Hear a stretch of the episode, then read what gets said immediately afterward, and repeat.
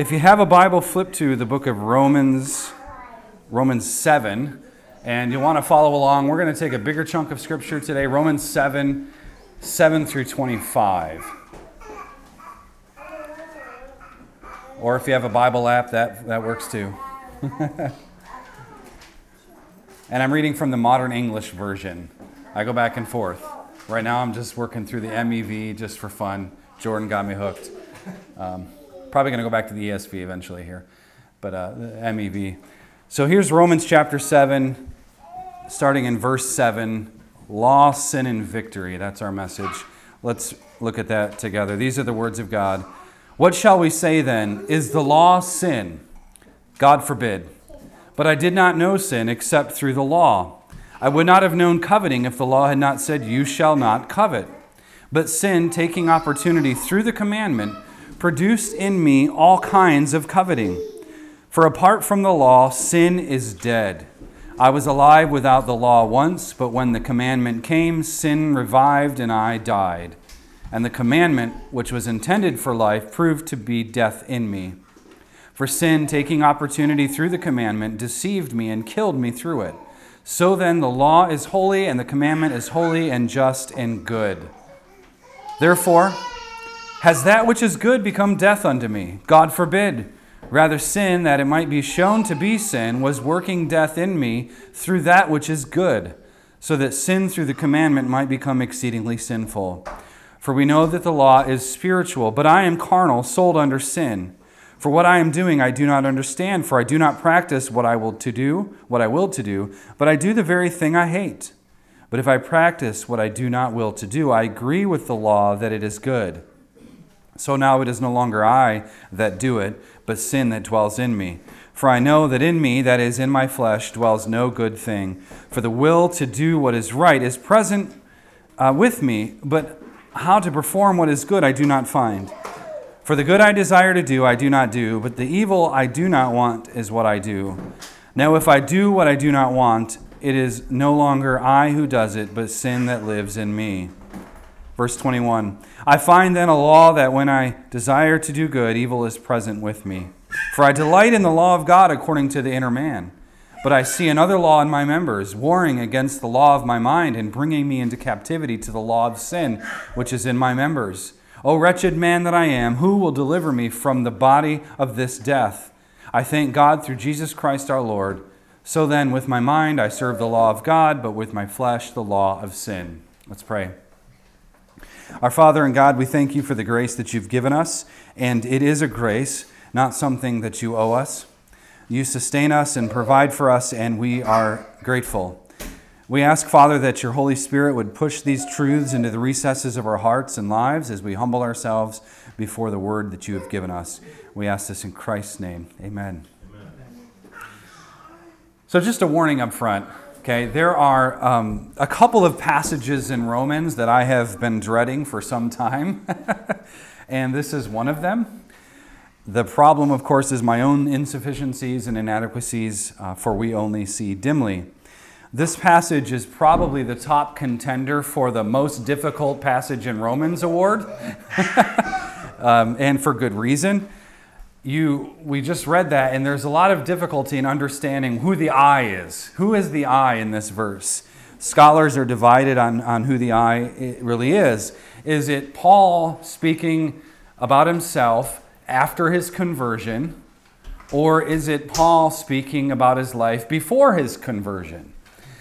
Now i have been influenced heavily by N.T. Wright's position long ago and I, i'm going to kind of modify that a little bit um, because if you would have asked me a year ago what I thought, I don't know if I could have really defended it really well. But having gnawed on this verse, these verses, all week, I, uh, I, I, think I have a, a, slightly different adjusted view. So, uh, my take, and this was something I had heard years ago, and I, I, again, I've more recently been studying it, but I take the I here to mean Old Covenant Israel, actually. Old Covenant Israel who is still stuck in Adam.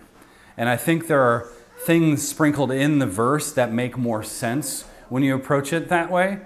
Um, scholars like Michael Bird and others uh, who they tend to think, well, maybe this I here is actually a Gentile convert who looks back on his life, his or her life, and his or her past experiences, having this internal struggle.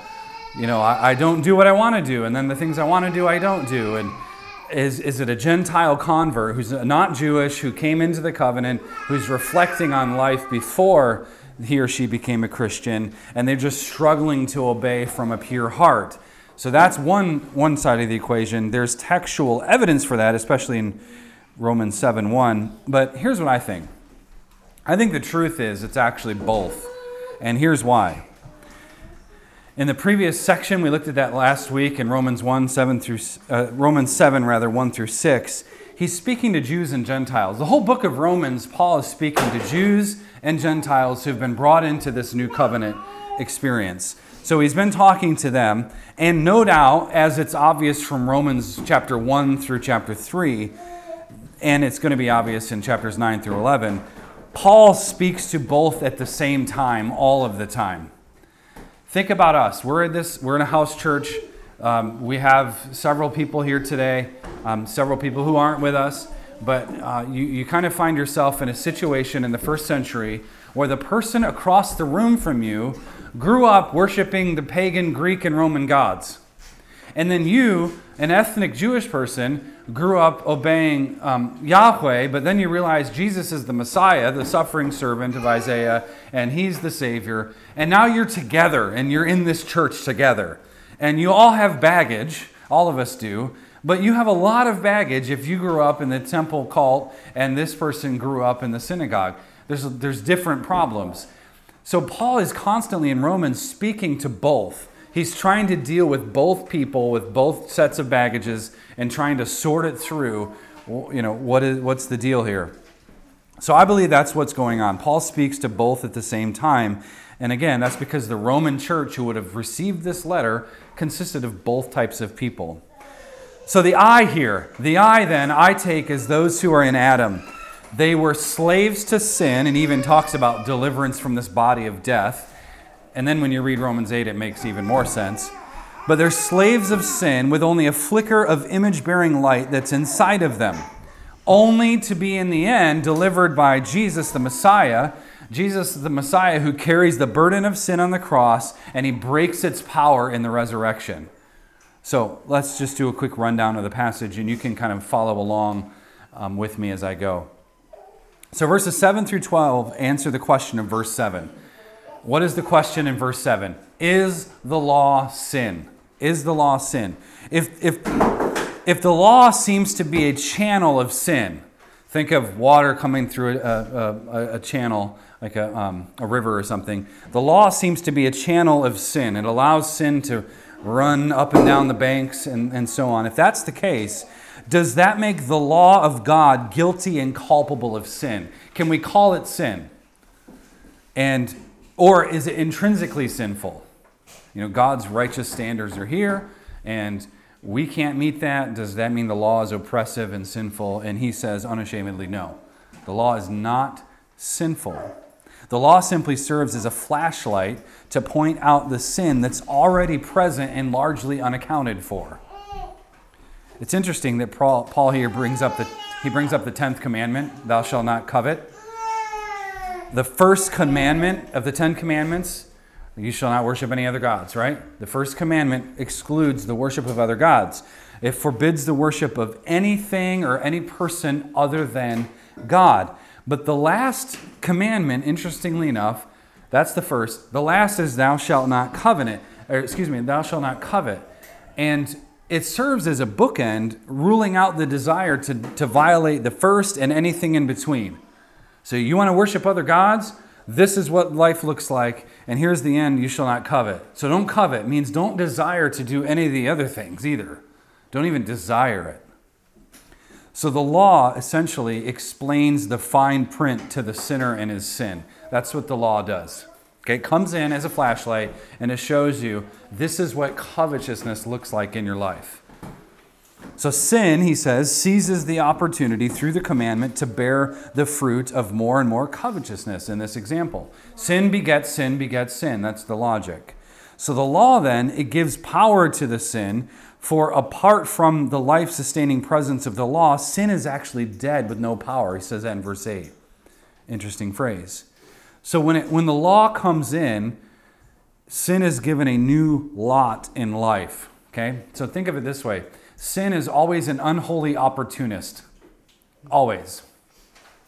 The I was alive without the law once, but then the commandment came, sin regained consciousness, and thus it killed him. Verse 10.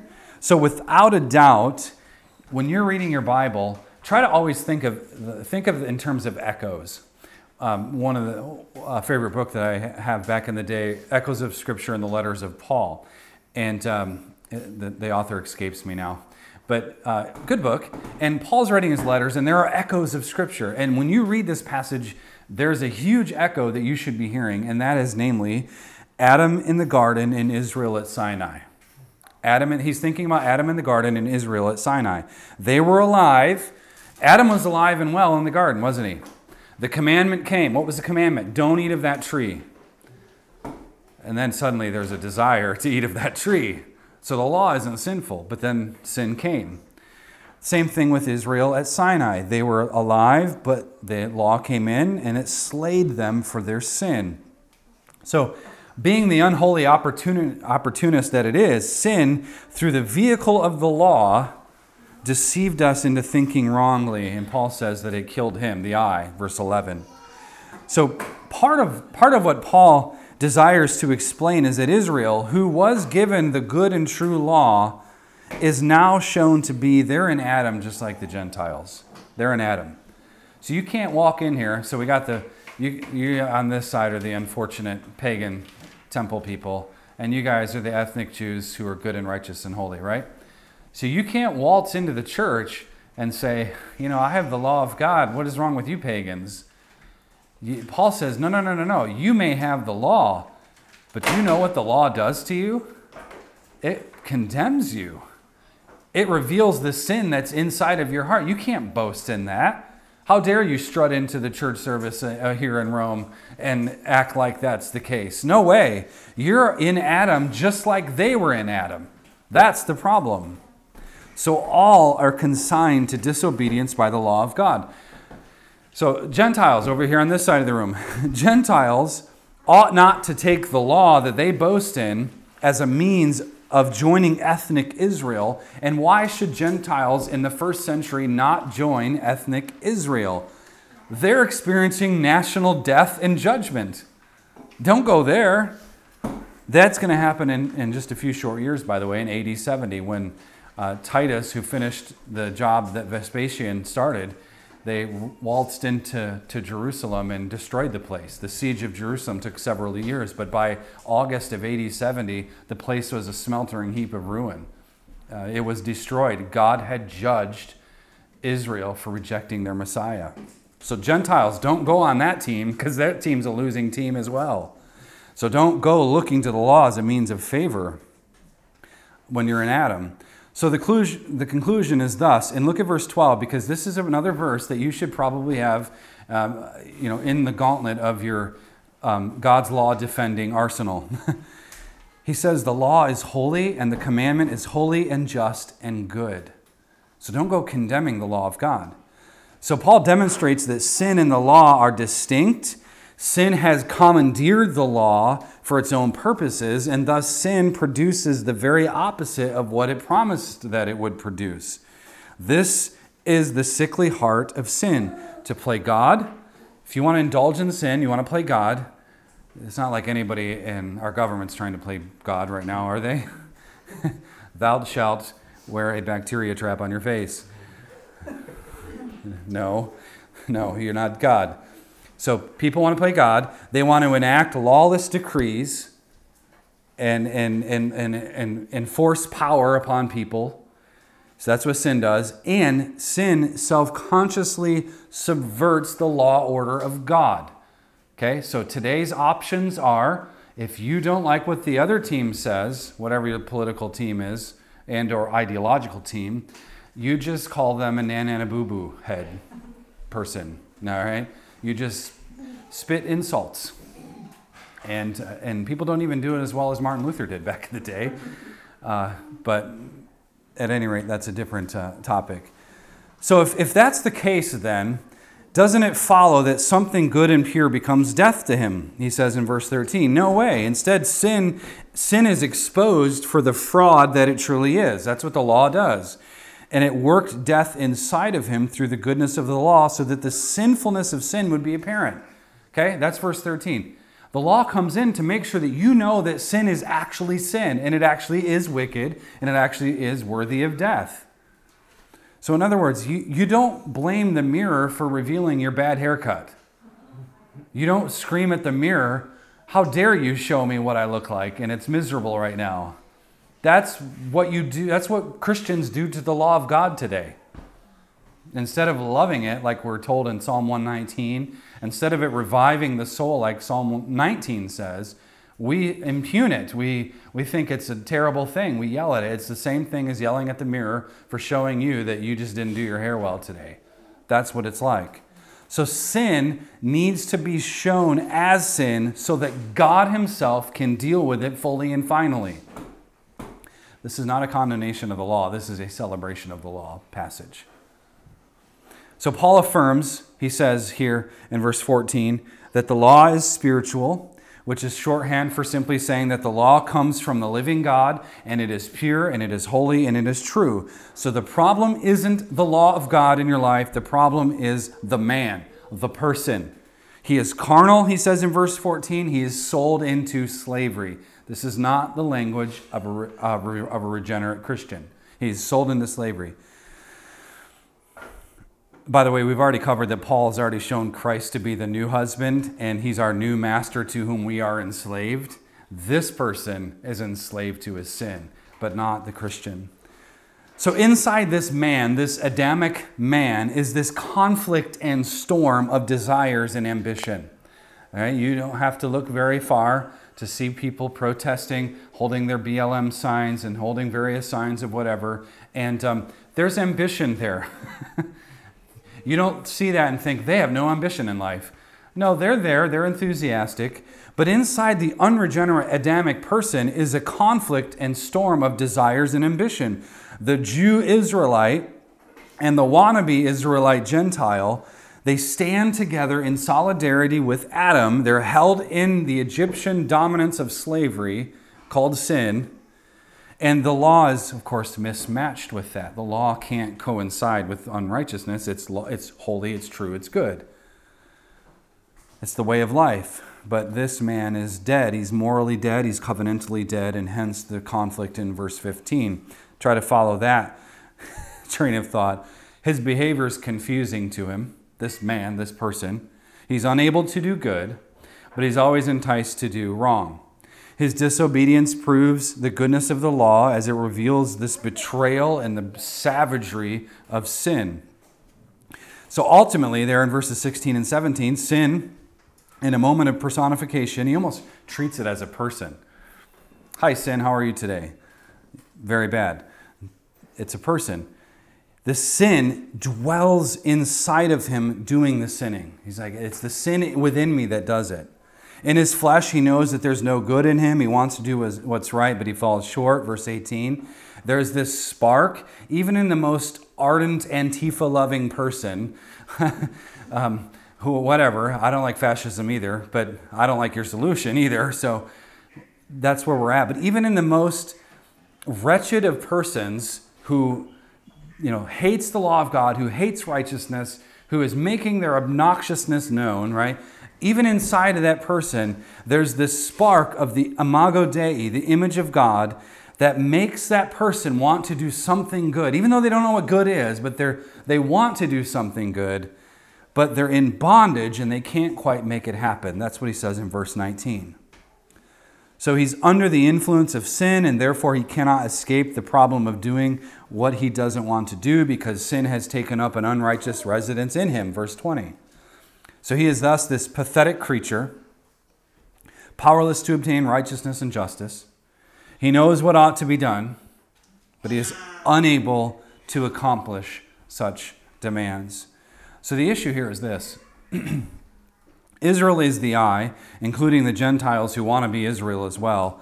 And this I lives and boasts in the law of God. But as they fail to realize this law keeps prodding at the sin within them, showing them that they're actually condemned to death. It is a terrible delusion to think you are right with God and your answer to whether or not you're right with God is something other than the blood of Christ. It's a terrible delusion to think you're right with God in that manner. So it is a God given law.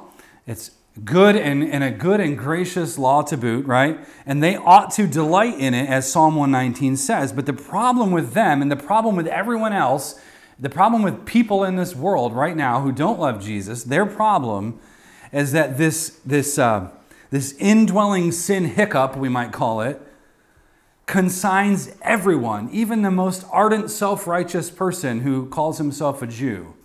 Think first century here it consigns them to death. And the law that they boast in, that they love to boast in, that they should indeed boast in because David boasts in it all over Psalm 119, is powerless to get them out of this grave predicament. So, in and through the Torah, the law, he says in verse 21, not some other law, by the way, he desires to do good, but evil is still present within him in the inner man, in the deep crevices of the image of God that is stamped on every person on this planet, wants to delight in the law of God as a path to righteousness and justice and peace. Verse 22. But in his members, in his person, that law wars within his mind, that being the law of sin. There's still the reality of, of sinfulness. Verse 23. And then at the end there, if you look at verse 24, it seems weird what Paul does here. But in doxological praise, Paul just blurts out a moment of hope for this predicament. In humility, he says in verse 24, the only solution is for this wretched man to cry out for deliverance. It's the only solution to cry out for deliverance. It is God through Jesus Christ our Lord who is the, the deliverer, he says in verse 25.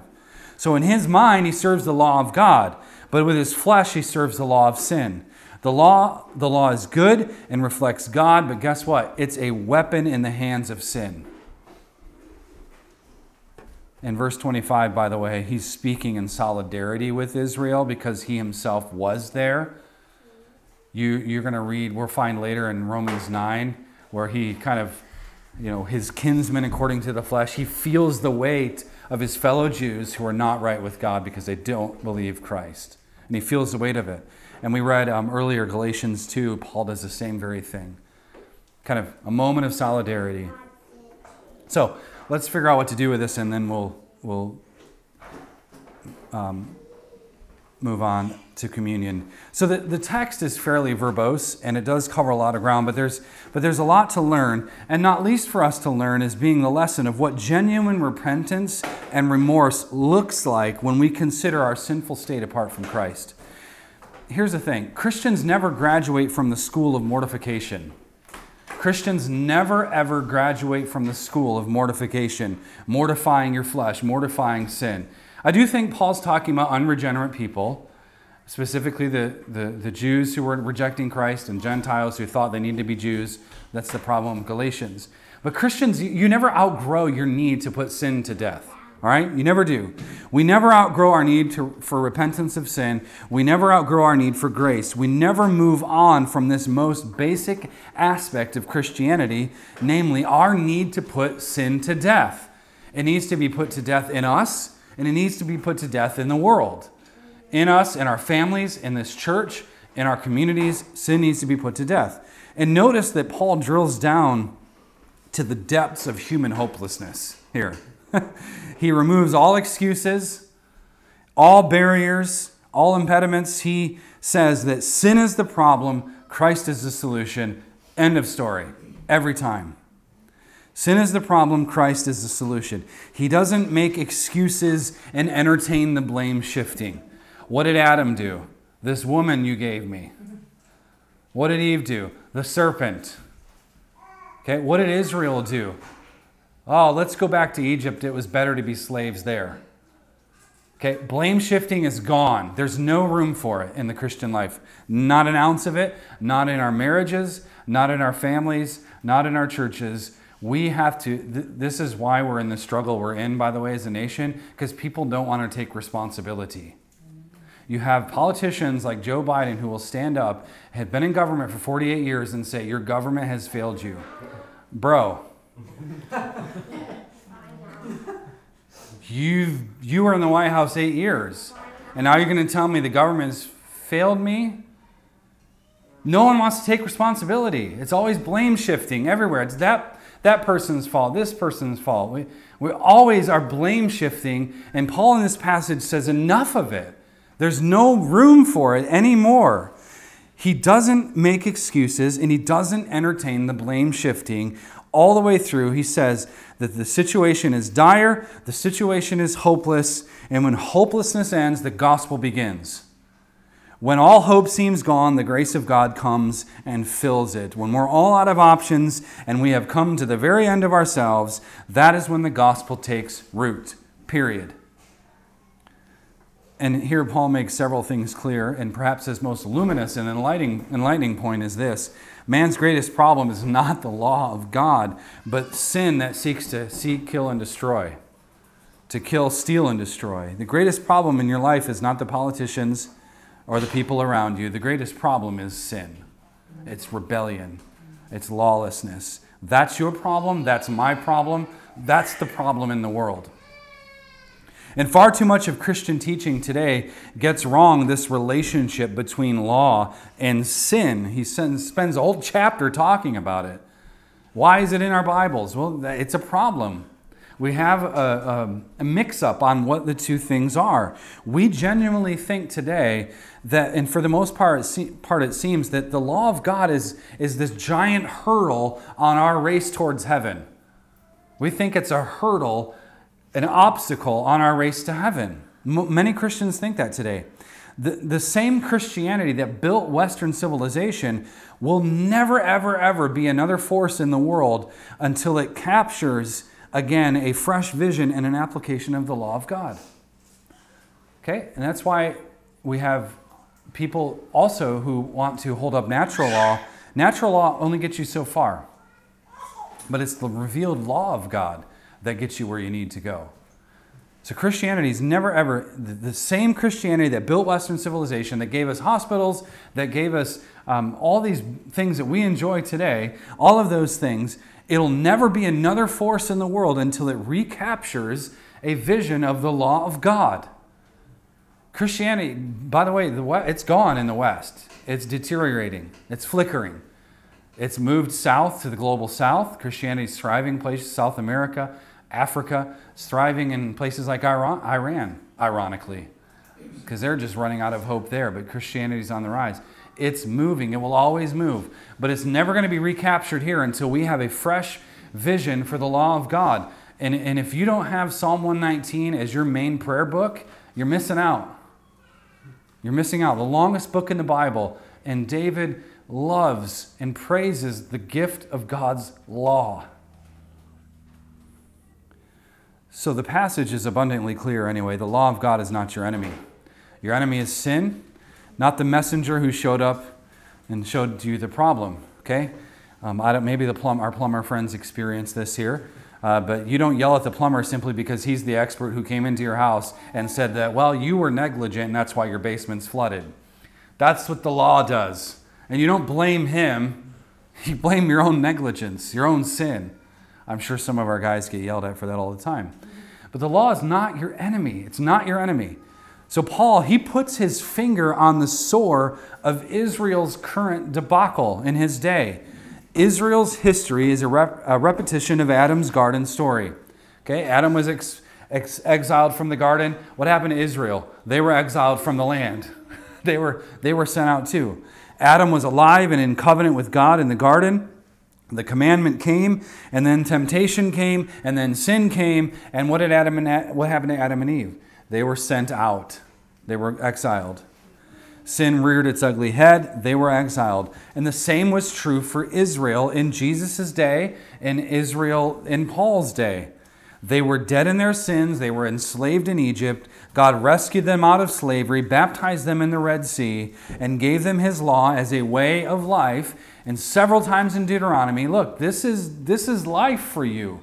If you obey this, things go well. If you disobey it, things go very bad. The wheels fall off, the thing falls in the ditch, everything's a problem. And if that's not our country right now, I don't know what is. So he, he gave them the law, but the law was demonstrating their inability to live holy lives. And the same is today true of us, the new Israel, the church. When we don't repent of our sins, when we don't repent of our gossip, our bearing false witness, our lusts, our greed, our unrighteous infatuation with material goods, um, our penchant to murder people in our hearts through our anger, okay, when we don't repent of those things, guess what? It, what happens? Things go bad, things go sideways. When we don't repent of those things, is it any wonder that we get exiled? Is it any wonder that our nation is being tossed about in a giant salad spinner? Is it any wonder? It shouldn't surprise us. We don't repent. Okay? I, I saw a sign on the way here. The church is essential. They had it out front of their church building. No, you're not because you put the sign up, which tells everyone you're actually not. You're not essential. And the reason you're not essential because you're not fighting for the kingdom. You're not repenting with us. We're not advocating for the preborn who are being assassinated every day. We're not doing the things that we have been called to do to be salt and light in a nation. We have said to the world, we are non essential. So we don't repent, the church doesn't repent. And let me tell you, lest I'm misunderstood here, I don't mean to suggest that we're only supposed to be repenting for the inner things. Paul does talk a lot in this passage about the inner things, of the inner struggle of the sinner, things that you and I before our conversion, you know, had problems with. But remember what Paul has said. Earlier in Romans, he said, The just shall live by faith. We must live in pursuit of the dominion mandate, which is just the is, is the great what the Great Commission is built upon. You might even say that the Great Commission presupposes the dominion mandate from Genesis 2. But we live by faith. We build our lives by faith. And part of the building is tearing down of idols. The removal of the idols in our own hearts, the idols in our families, the, the idols in the town square. Okay, that it goes it works out from there. Sin doesn't just cause you to think or feel bad things either. Sin takes root in institutions. Sin takes root in cultures. And when it's left unchecked it's the result of statism that we have today. And it all stems from a church that's been apathetic has been silent has been muzzled literally and has said no we have nothing to say so sin is the great problem. Sin is the adversary here, not the law. And what happens when you let sin creep in? I, I think Paul, by the way, is alluding to the God's warning to Cain about sin seeking an opportunity to seize us. It, it's there lying in wait. Uh, God warned Cain about that, and uh, it's the same for us. It's the same for everyone. When you when you let this seizing take place, Injustice abounds when your life is lived in neutral, just cruising along and assuming everything's just fine. That's when things go bad. That's how marriages fall apart, by the way. It doesn't just happen because one small argument happened. No, no, no. There are piles and piles and piles of arguments that go way back and they've been left unchecked. And you've not done anything about it. And the same is true in your own life. One round of bitterness here, sprinkle in some anger and, and jealousy over there. Maybe, you know, you just have a bout of stress and fear in your life. Fear is, we have enough fear going around today. Just let a little fear added into that, and what do you have? Suddenly you have a recipe for an absolutely horrible life. And the solution, friends, is at the end of the chapter Make sure you look there if you have your Bibles. We must cry out, verse 24, we must cry out to Jesus Christ our Lord for deliverance. That's the solution. We must turn to Him. Okay, we can have rallies all day, and rallies are good. I like going to rallies. That's fine. But at the heart of any change is going to be a crying out to Christ for deliverance. Not just merely educating people. Oh, if they get the vaccine insert knowledge right, then they'll be good to go. Or if they, if they learn this about the Constitution, then they'll be good to go. No, no, no, no, no. That's good, and we want to do those things. But our answer our, to the solution is to cry out to the Lord Jesus. We must turn to Him. Your life must consist of a deep groaning for the peace of Christ. Your life must consist of that. It must be a deep groaning for the peace of Christ. True faith is in the groaning. True faith is in the groaning, the crying out to Jesus in humility and boldness. We can now, thanks to Christ, approach the throne boldly, not timidly, not insecurely, but boldly, Hebrews tells us. That's the only way to have victory. We must resist the temptation to revolt against God. We must resist the temptation to try and govern our lives on our own. We must insist instead on the law word of God as a means towards life, as a means toward beauty, as a means toward righteousness and justice. And it starts with us believing this very simple truth the Christian life from start to finish is one of victory, not defeat. Too many Christians are walking around today defeated as a self induced problem. From start to finish, it is one of victory. We have been brought out of the Adam sin lawlessness category, and we have been instead brought into the grace, Christ grace, law abiding category, law blessing category, and thanks to the work of the Holy Spirit. So we look to Jesus, we look to Him, church, we look for His deliverance, and in our looking to Him, we point everybody else to the same place. Let's pray. Father, you've been good and gracious to us. You have given us your word, you've given us your spirit, you have given us everything we need for life and doctrine. And Father, we, we are confessing that Cross and Crown, first and foremost, wants to be at the head of the repentance line. Father, we have sinned and strayed against you, and we have tried to blame shift. We have um, tried so hard to, to live our lives apart from you and your governance, and we, and we repent for that. And we also um, interpose on behalf of our nation, um, our, our localities, our state of Virginia here, and also our nation. Uh, we have sinned in, in, in, in egregious ways. We have tried the novelty of humanist government. We have tried so hard to not follow your paths. And Father, we pray for forgiveness. Would you cause us to repent and would you grant us the forgiveness you promise in the gospel? We are very much um, we are very much in a heap of trouble at the moment. And the reason is because we are not crying out to you. So we do that today. We cry out to you. We thank you for the cross. We thank you for the empty tomb. And we thank you that your spirit has been given to us. And we ask all of this in the name of Christ our King. Amen.